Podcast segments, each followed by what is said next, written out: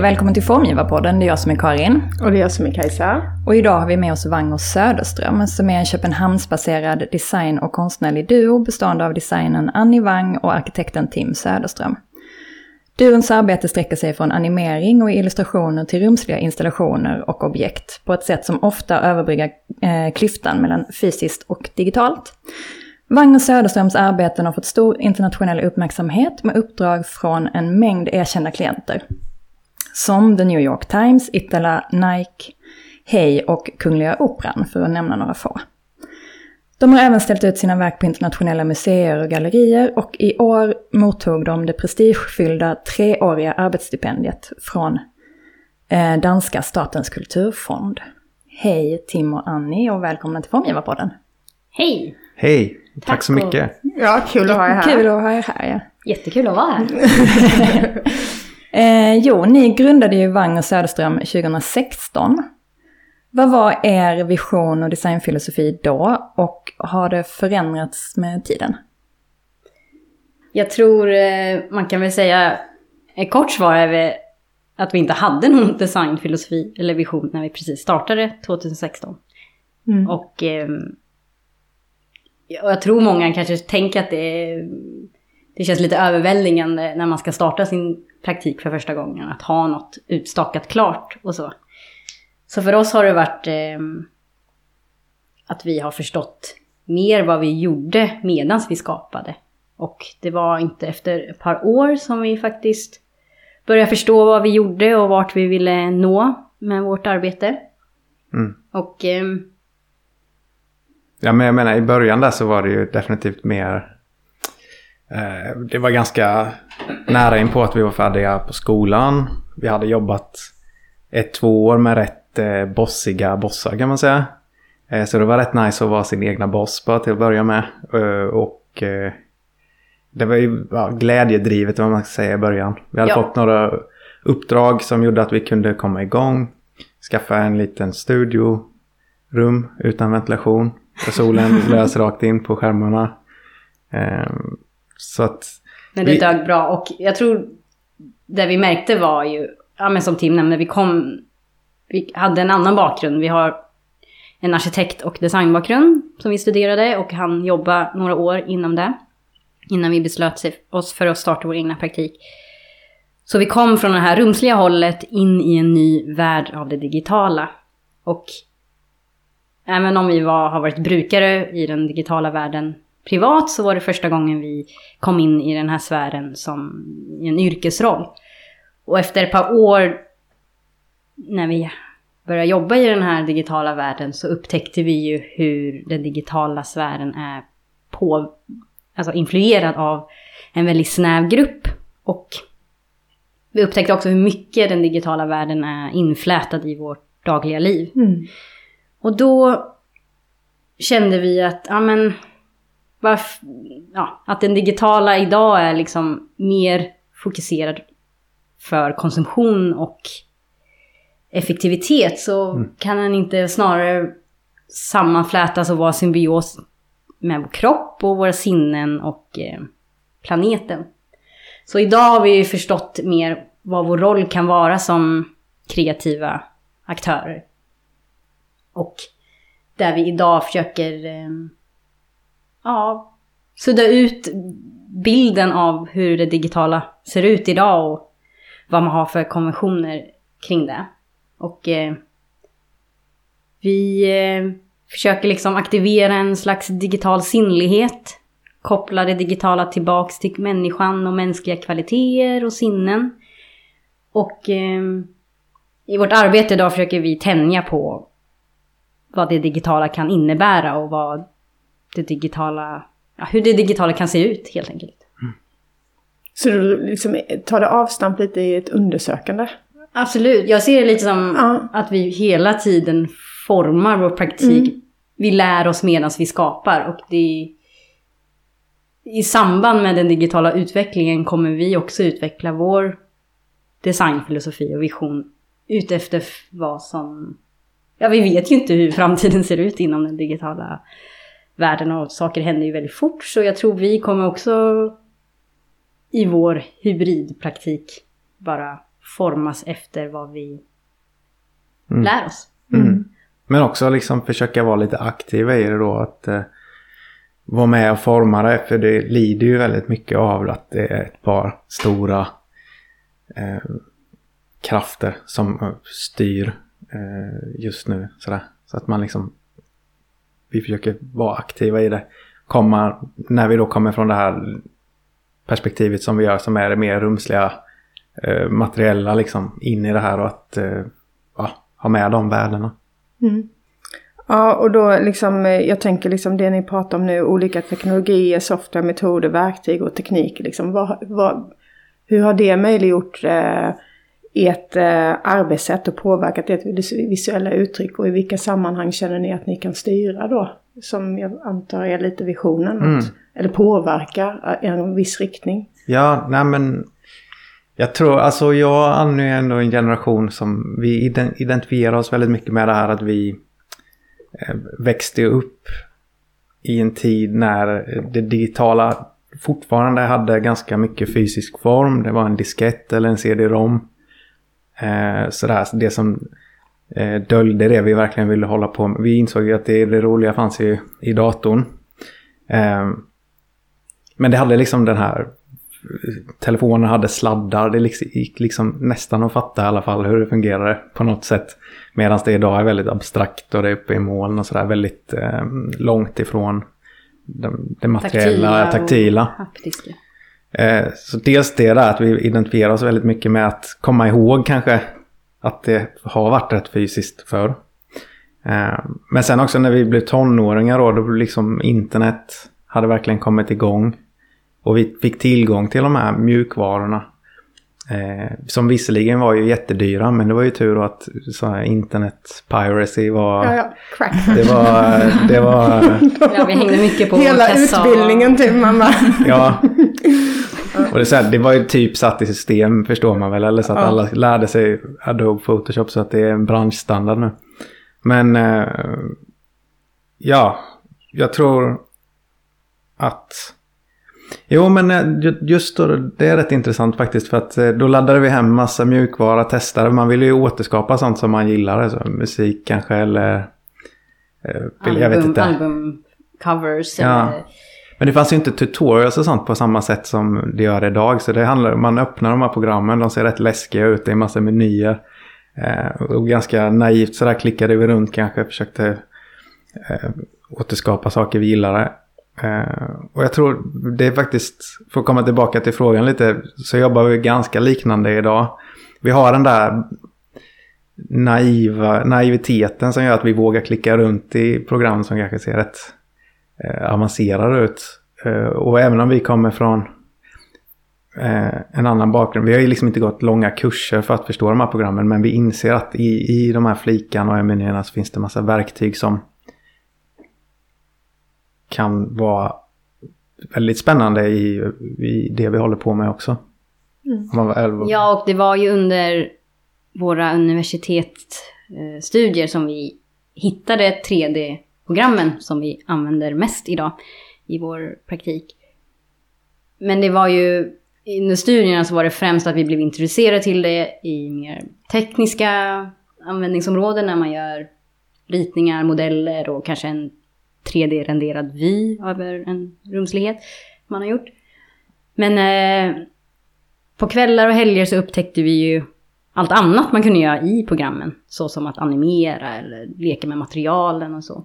Mm, kanske lite kopplat till så som vi höll på när vi var tonåringar då. Att, Ja. Det var helt enkelt en... Vi såg den här världen som kunde öppnas upp.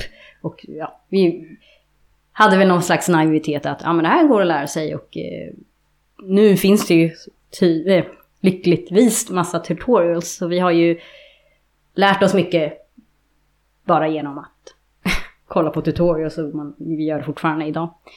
Eh, så ja, vi har verkligen påverkats av eh, att vi hittat det här programmen och eh, jag tror det var 2014 som något stort 3D-printspatent eh, släpptes. Och innan det så var det väldigt dyrt med 3D-printers. Alltså, Mm. Kanske skolan hade det men det var väldigt dyr investering när man köpt eller så. Men när det här släpptes så var det många privatpersoner eller ja, folk kunde köpa en 3D-printer hem själv plötsligt till okej pris. Ja. Och det gjorde vi där. Ehm, Och det man hade lärt sig om 3D-printer var att för i skolan typ, det var en rätt stor maskin. Det var ganska dyrt och man fick typ en så här 3 gånger 3 centimeter något som såg ganska rough ut. Ja. Ja. Och så här, ah, eh, Kostade rätt mycket. Eller så här, det var en, en grej att Ja. göra det för att det var... Men kommer ni ihåg hur liksom man trodde då med 3D-printer så här bara, men allt kommer bara bli kopior av det. Så, här, så alla kan trycka ut en sån imshare själva. Det är ju liksom ingen som... så det var liksom när jag pluggade i Italien så här bara, nej men det här är liksom, det kommer bli hemskt. ja. Ja, men så är det med... Alltså, är bara folk, alltså människor är ju... Så fort det kommer en ny teknologi så blir det ju en sån hysteri. Ja. Tänk alla bara trycker ut, men vem vill ha det så? En imshare i plast liksom. Ja, men, men först printar man imsharen, sen så printar man två vapen också som man kan sitta Ja, sen med ett vapen varje hand i imsharen. Ja. Eh, ja, men eh, det var i alla fall rätt revolutionerande för oss när vi fick hem en sån maskin och insåg att i och med att det här patentet släpptes så har ju också mjukvaran till 3D-printarna utvecklats jättemycket och blivit mycket mer användarvänliga. Så att i princip kan man liksom drag and drop. och då, det, det vi hade i datorn, det var ju fantastiskt att börja få ut dem. Vi blev ju nästan besatta av att eh, printa ut olika former och sånt. Ja men liksom... Samma sak där. Alltså, så som digitala världen har liksom... Det här, allt, allt estetiskt, allt eh, design och så är ju...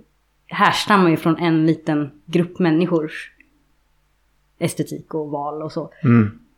Och 3D-printerna och vad man ser har blivit 3D-printar var- är också fortfarande väldigt präglad av effektivitet, matematik, hexagoner, former som är väldigt kantig, kantiga och liksom det makes sense att printa det 3D-printsmässigt. Men vi vill liksom se vad, alltså hur eh, organiska former och runda former kan vara med i den processen och låta verktygen berätta om det. Så vi använder mycket verktyg både digitala och analoga och nya och alltså, så emerging tech, eh, vad man nu kallar det. Det är en- en del av vårt utforskande. Mm. Mm. Och att inte använda det bara liksom med effektivitet i, eh, i högsta grad. Ja, eller att det finns ett estetiskt rummet, utan- utforskande och man försöker då eh, ja, ha det här samspelet mellan analogt och digitalt. Men tycker ni, när ni, ehm, för då gör ni någonting digitalt och sen så printar ni det. Och, men påverkar den processen vad ni gör nästa gång digitalt? Alltså blir det liksom, går det fram och tillbaka där? Att liksom, ja okej, men den blev så här när den printades, då tar vi med oss det in när vi gör nästa. Alltså, Ja, definitivt. Alltså det är som eh, i eh, så här översättningsprocesser så uppstår det ju saker i själva översättningen. ja, jag tänker att det blir liksom tolkningar. Ja, Eller slumpen väl Ja. där som är en del Ja. av designprocessen, alltså den analoga. Designprocessen måste ju bli lika i den digitala. ja absolut. Eh, Men vi, vi gör ju också tvärtom när vi skannar något från den analoga världen in i det digitala. Eh, där igen den här transformationen av övergången har fått synas eller är med i mm. narrativet på något sätt. Ja. Mm. Hur skulle ni själv eh, definiera ert arbete? Mm. Den frågan är jättesvår och därför kul att få i ett sånt här sammanhang och också något vi liksom tycker är jättejobbigt när vi får vid ett tillfälle när man ska svara snabbt. Ja, såklart. Här hisspitch-svaret. Ehm, men jag tror, ja alltså i början av vår praktik så tyckte vi det var skitjobbigt faktiskt. Att vi skulle behöva definiera oss. Eh, vi gjorde animationer ena dagen, kanske skulpturer eller någon rumslig installation den andra. Eh, dels störa sig lite på en själv, liksom att kan man fokusera på något eh, kanske, eller? Eh, men sen insåg vi nog efter ett tag att det här eh, att vara i det här gränslandet är nog en väldigt viktig plats att vara på. Eh, gränslandet mellan... Ja, både mellan olika... eh, Ja, dels mellan det digitala och analoga som har blivit en essentiell del av vår praktik. Men också mellan olika typer av jobb. Alltså, eller så. Ehm, Ja, vi tycker det är extra viktigt just i fältet mellan analogt och digitalt att eh, det inte är begränsande för vilken disciplin man har. Utan att vi ser det som att ja, men vår metod är just att sammanbringa den här klyftan mellan analogt och digitalt. Men att Alltså den metoden är densamma, men resultatet är olika. Att det blir en, en stol, inte för att vi har gjort en stol, men en, eh, en skulptur eller en, eh, ett objekt.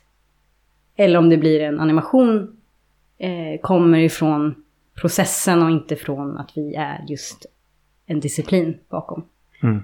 Och att eh, vi har blivit lite mer bekväma i att vi är mellan de här disciplinerna och mellan, som Tim sa, eh, mellan analogt och digitalt. Just för vi ser liksom vikten i att eh, vara med och påverka i det här eh, fortfarande formbara fältet. mm. Och just därför kanske inte definiera för mycket ännu eh, i en värld, i en digital värld som utvecklas så fort och där potentialen fortfarande vecklas ut hela tiden. Mm. Jag kan också känna ibland det där med att definiera, alltså att... Jag vet inte, för ibland så känns det så oviktigt att definiera, alltså just så här, vad gör, alltså vilken typ av eh, formgivare är du, vad gör du? Alltså att det, är- eftersom det är så applicerbart, alltså de metoderna man använder är så applicerbara på, att det kanske snarare handlar om att, att definiera metod i så fall. Att jag jobbar så här, men det kan bli allt det här. Liksom. Mm. Ja, men jag, jag har en annan, jag minns bara en gång. Jag träffade en eh, designer Mm. som eh, på, på många sätt jobbar lite som oss, väldigt med olika saker. Så sa jag till han bara, ah shit, hur brukar, vad kallar ni er? Eller för att eh, ni håller på med massa olika saker sådär och visst är det jobbigt när någon frågar vad ni gör? Han bara, nej det är inte alls jobbigt. Jag säger bara designer. Och så kommer jag ihåg att efter det bara, okej, vad, shit, vad mäktig han var som eh, gjorde det. Och så trodde jag på det ett tag, men det, det funkade inte när jag själv skulle göra det. Eh, för att jag tycker inte att det, det är typ det bredaste Ja. ordet. Samtidigt som det också är för snävt. Jag vet inte, jag kan inte förklara Jo, men det. det är det för att bilden av design är för snäll. Mm. Ja, Eh, Så att de, jaha, jobbar ni på IKEA? Liksom, det är bilden av design. Ritar du möbler eller ritar du ett objekt? mm. Och så finns det inget mer. Nej.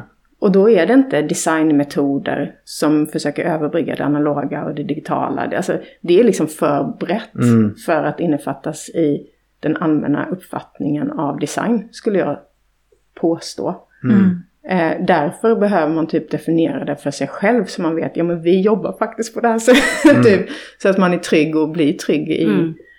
sin praktik och det man kan. Även om inte alla kanske förstår vad det är. Jag återkommer ju alltid till detta själv. Ja, Nej, och men blir jag, helt förvirrad. ja, men jag håller med. Men så är det, det är klart man har väl också ett ansvar när man kommunicerar med andra människor att man är i sin bubbla och eh, själv har man eh, eh, liksom olika idéer av vad man gör. Men man, ja, som sagt, man har ett visst ansvar att förenkla och kunna göra sig begriplig för andra. Men hur ser er designprocess ut? Ja, men det är nog väldigt kopplat till eh, just att våga att inte definiera oss. Eh, och alltså säga, säga våga inte definiera oss. Man kan också säga att det är ganska fegt att inte göra det. Men eh, det är i alla fall väldigt kopplat till det. Det tycker jag inte. Nej. Ja, men det är jo, men man kan liksom man kan skydda gömma sig sig. lite. Man kan sådär... Eh, eh, du vet, inte vara helt tydlig. Det kan ju ändå på ett sätt eh, skapa ett dunkel och så kan man skydda sig lite i det. Så det är väl en kombination av det och sen att försöka vara på en plats som är lite outforskad. Eh, men vi, vi, vi försöker oss använda av det i processen ganska mycket. Att inte sådär, okej okay, nu har vi ett eh, rumsgestaltningsuppdrag. Så därför tar vi på oss eh, arkitekthatten. Eh, det försöker vi alltså inte göra utan då så här, nej men vi har våran multihatt istället. Eh, där vi har ändå ett par olika eh, ingångsvinklar som kanske kan utnyttjas. Så kan vi börja från det hållet istället. Om man ska designa ett bord så, ja vi börjar ju först och främst alltid i vår 3D-mjukvara. Alltså det går ju från skiss till eh, finalprodukt egentligen att vi jobbar i det.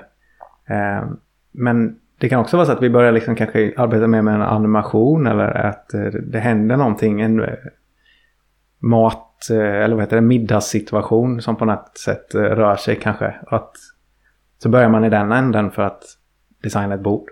Mm. Eller om det är en, ett animationsuppdrag så kanske man istället för att börja animera just det som ska hända tänka på vilket rum händer det här i? Hur är ljuset och materialiteten här? Så verkligen utnyttja eh, det här att man kan komma från ett, från ett annat håll kanske. Mm. Det använder vi oss mycket av. Sen är vi ju två. Och det finns ju mycket perks att vara en duo. I, för att man, ja, man slipper älta något själv i huvudet. Eh, utan man kan hela tiden bytas av och få olika perspektiv på saker. Så vi jobbar alltid, alltså båda jobbar alltid med allting i projekten. Alltså vi turas om, vi hopp, byter ofta stol och dator mellan varandra. Um. Bara för att förstärka ytterligare här liksom. ja. Så det blir totalt flytande. Det har varit ett sätt för oss i alla fall att eh, få bollen att rulla. För att annars kan man ju fastna i att det måste vara... Jag vet själv att jag måste få allt. Jag är ganska... Jag kan fastna i om jag inte gör det perfekt och rätt från början så blir det ingenting. Och därför är det gött att bara ibland göra... Alltså ta ner ex expectation, heter det.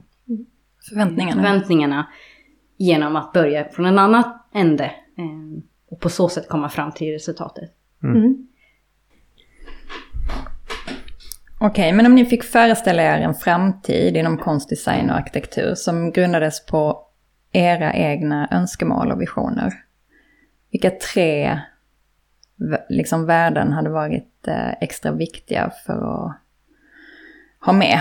För om man skulle liksom tänka sig att det var för en eftersträvansvärd framtid, om man skulle... Mm. Om ni fick drömma. Ja, men här har vi ändå en del åsikter tror jag. Mm. för att... Eh, i och med att vi är i det här fältet då, så låt oss kalla det 3D-design, bara för att förenkla det en stund. Eh, så ser vi otroligt mycket sådär hur eh, vissa tänker att det ska rädda världen då. Och det, man ser renderingar på utopiska, fantastiska platser och lägenheter med infinity pool. Liksom. Det, det blir någon så här eh, rosa skimmer över allting som någon typ av eh, tillflyktsort kanske eller någonting. Eh, och det tror jag vi är helt fel sätt att tänka över det. Och... Eller så här, det kan få vara där men det är ju inte vad den stora potentiella framtiden inom det digitala kan vara. Nej. Vi, alltså att det finns en... Eh, det är inte en tillflyktsort. Alltså för att komma ifrån det fysiska. Utan vi tror ju att det här ska eh, leva tillsammans på något sätt. Ja. Och förstärka varandra. Ja, snarare istället för att vara antingen en sjuk utopi ja. eh, eller en kopia av verkligheten.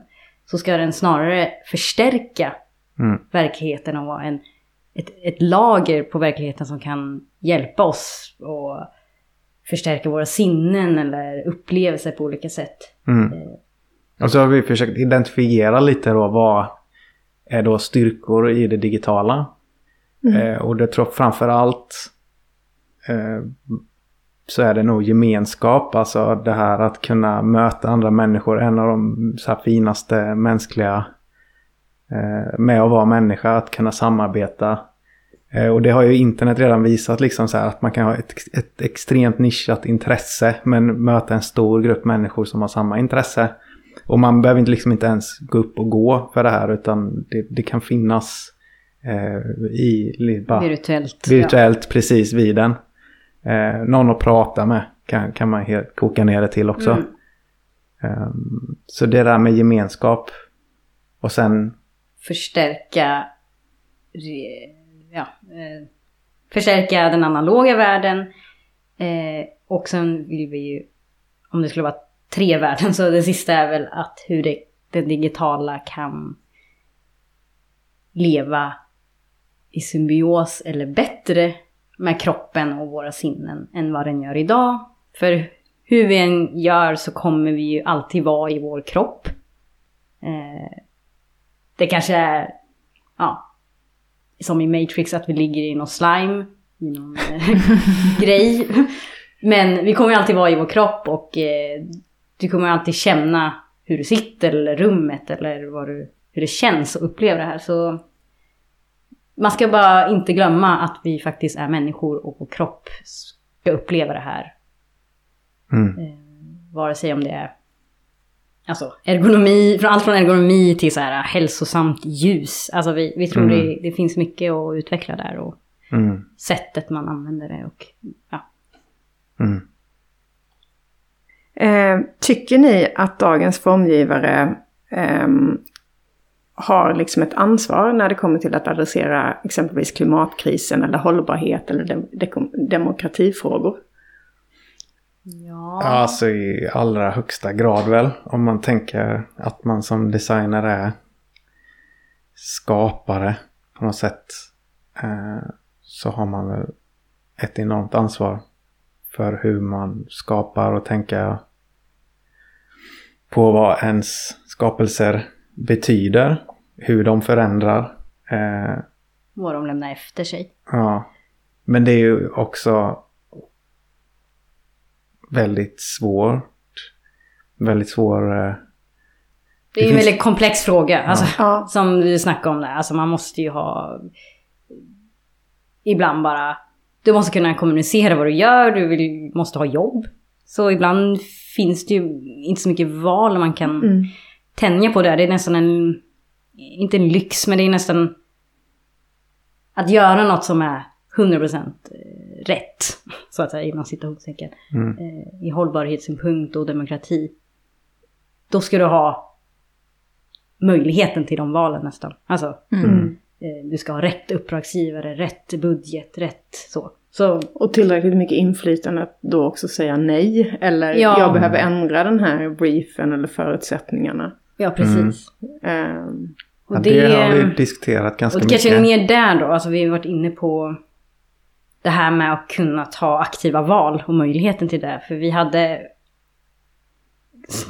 vad kan man kalla det, en kris för ett år sedan ungefär.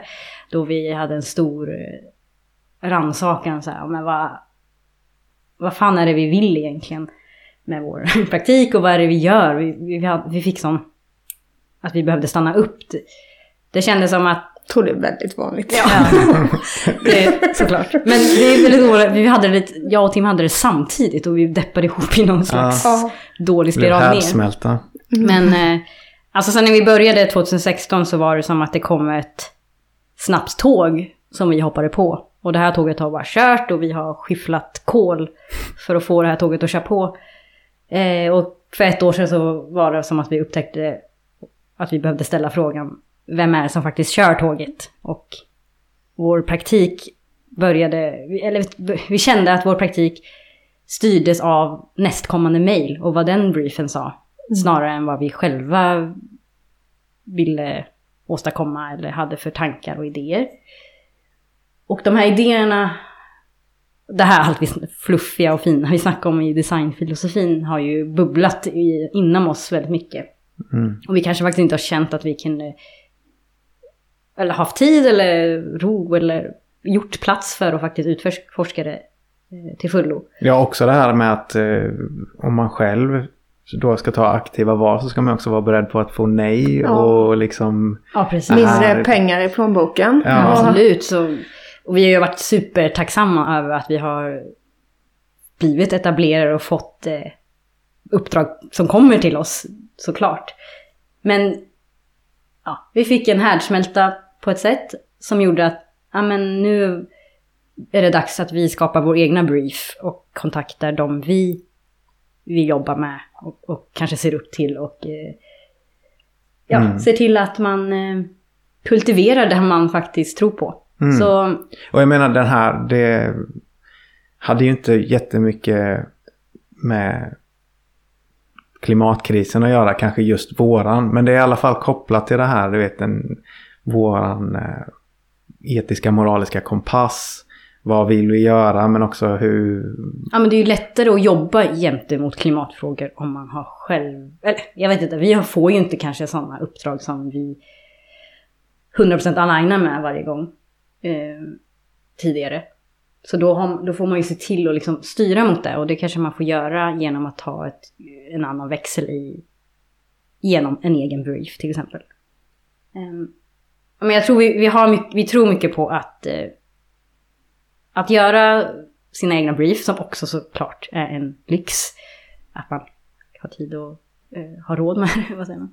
Mm. Men eh, då gör man automatiskt val. Alltså man får använda sin kompass och ta val och då ingår eftertänksamhet.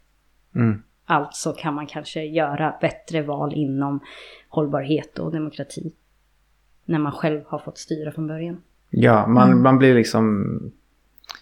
Och det kanske inte är att man måste göra sin egna brief heller, men det här med att det obehagliga med att ta aktiva val, det ligger nog där i på något sätt. Men samtidigt som man tar aktiva val så kanske man skapar en mer hållbar miljö. Inte bara i det stora hela utan kanske framförallt för, för sig själv. Med, och det är väl där man får jobba när någonting är så otroligt komplext. Att ja, försöka göra sin, sin, sin egna Mm. hållbara miljö på något sätt. Och så, ja. Sen tror jag man ska faktiskt tänka att vi lever faktiskt. Alltså idag är ju... Det är ingen... Ingen ifrån... Oj, gjorde jag ju. Vissa kom jag på. eh, men in, inte många ifrågasätter att det är en klimatkris. Norra i Sverige. Ja, ja, då kom jag på att eh, det visar sig Ja, att...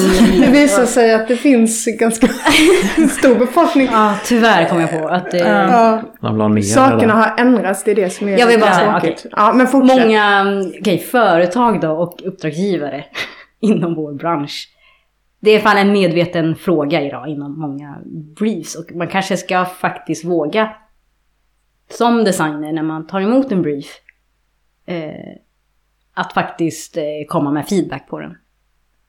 Nu vet jag inte hur det i praktiken funkar men jag tror ändå att det är en liten ny tid. Alltså företag vill vara hållbara så kan man har du som designer har ju faktiskt en unik position och du är ju kreativ så att säga. Så då kanske man kan komma med input som faktiskt går att eh, få med in. Jag tror man, det är lite ny, en annan tid inom den rollen nu. Eh, kund gentemot design. Nej? Mm. Men det är också, det är så svårt och det finns så mycket så symboliskt som liksom har tagit över hela det här. Greenwashing. Ja. Mm. Eh, Exakt, och då kan man ju fråga sig. Men liksom vilka material man får jobba med och alla andra eh, får man inte jobba med. Eller det blir liksom alldeles för enkla svar på för svåra frågor många gånger. Mm. Men då kanske man får jobba liksom i de kanalerna där vi känner, om vi, där vi jobbar och där vi nu har byggt upp filosofin kring att försöka göra en väldigt konsumtions och effektivitetsbaserad digital värld mer mänsklig. Så liksom lägger vi vår kraft där framför allt. Eh, och det tror jag liksom man kan göra i väldigt många områden. Jobba emot den här eh, krafterna som styrs av väldigt få. Eh, Ja, man, man och- ser väldigt många goda initiativ som kanske inte bara för att de har eh, produkter som är gjorda av kaffesump. Men det är ett litet nice lokalt initiativ som går emot ett större system som inte fungerar. Mm. Och det är väl just i de här, alltså vi lever ju liksom helt sammanflätande i stora nätverk och krafter i världen som vi, man kanske som en enskild individ har svårt att se hur man ska ändra ett stort system och nätverk så som ja, kapitalismens rörelse i världen. Så kan man ju åtminstone se i det lokala nätverket man har. Det är där man kan göra skillnad och genom många lokala ändringar så sker det faktiskt strukturella ändringar i stora nätverket till slut. Så Mm. kanske ska man ta emot den briefen för du som utövare, kreativ utövare, påverkar ju genom din praktik. Eh, och är med och skapar kanske en positivare bild på något sätt. Eh, Den, räddar kanske inte världen på en gång, men man gör ju liksom många vecka små Mm. steg. Och så ringa på vattnet blir det ju, jag tyckte det var Ja. ett fint uttryck som du sa, att liksom, om man tänker lokal, om man tänker i, i små liksom, projekt eller små sammanhang och i det lilla och sen så blir det ju ett steg, ett steg, alltså så. Mm. Och det är väl så Då man... känns det ju inte meningslöst. Nej, precis. Alltså vi tror nyckeln är i de lokala nätverken. För det är faktiskt där man har chans att påverka. Och bryta de här kedjorna som kopplar ihop det stora nätverket. Ja. Så tror jag kompassen till slut, liksom. Om många gör det så kommer det ju röra sig åt ett håll, åt rätt riktning. Mm. Mm. Vad har ni i pipelinen eh, framöver? Jo, vi har ju jobbat med vår brief här. eh, väldigt svårt att göra en egen brief kan jag säga. Men eh, det har varit otroligt kul men man eh, kämpar ju på i och med att det är ju, då är det ju du som får ansvaret till att få in eh, vet det, medel till att få det att snurra och så. Men eh, vi, resultatet av vår brief då till oss själva blir en eh, soloutställning i Köpenhamn i november. Roligt. Kul. har samarbetat med några vi... En teknisk partner som heter ManyOne. Det är ett... eh, De har hjälpt oss att bygga ett myrbo.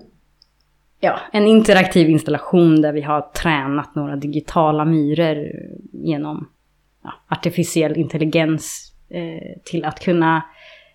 De liksom skördar vår eh, data som mat. Eh, och det är väl en eh, installationen i sig och verket i sig anspelar ju på våra dataflöden och hur vi nästan blint bara ger dem till stora tech giants eh, i världen.